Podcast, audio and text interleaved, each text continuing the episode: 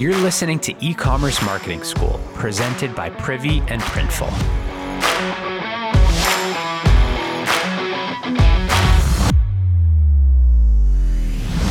Hello, hello. Back with another episode of Campaigns I Liked. This one plays off what feels like a decade long conversation about going direct to consumer or selling through Amazon. My stance, honestly, it's evolved over the years. Three years ago, it was D2C only, anti Amazon, right? D2C or bust. You got to own the relationship, otherwise, you have nothing. I do still feel that way today.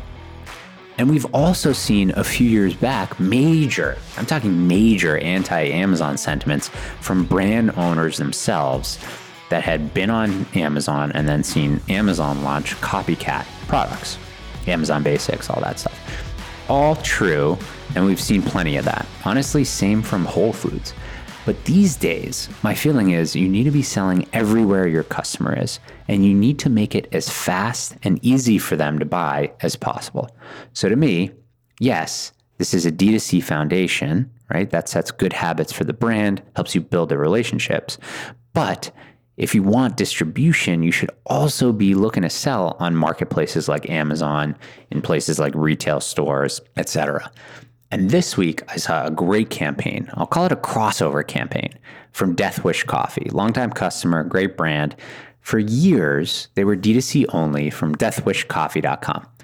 I'm on their email list. I frequently look at their marketing for inspiration for the show and for customers.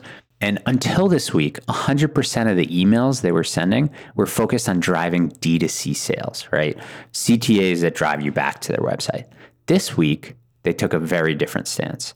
They ran a play focused on driving up Amazon sales and Amazon sales only. Honestly, it was great.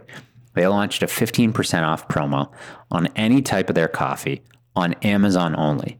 So, why were they doing this? My gut was that they wanted to make their D2C customers A, aware that they were on Amazon, right? I didn't know that.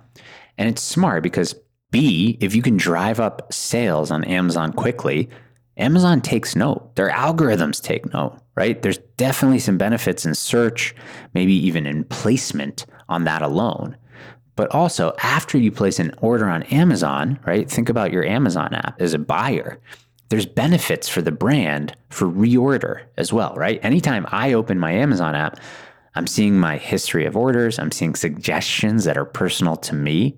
My search results are actually personal and will include things that I've bought before and it says buy it again, right? And now Death Wish will have their customer in D2C and hooked through Amazon as well.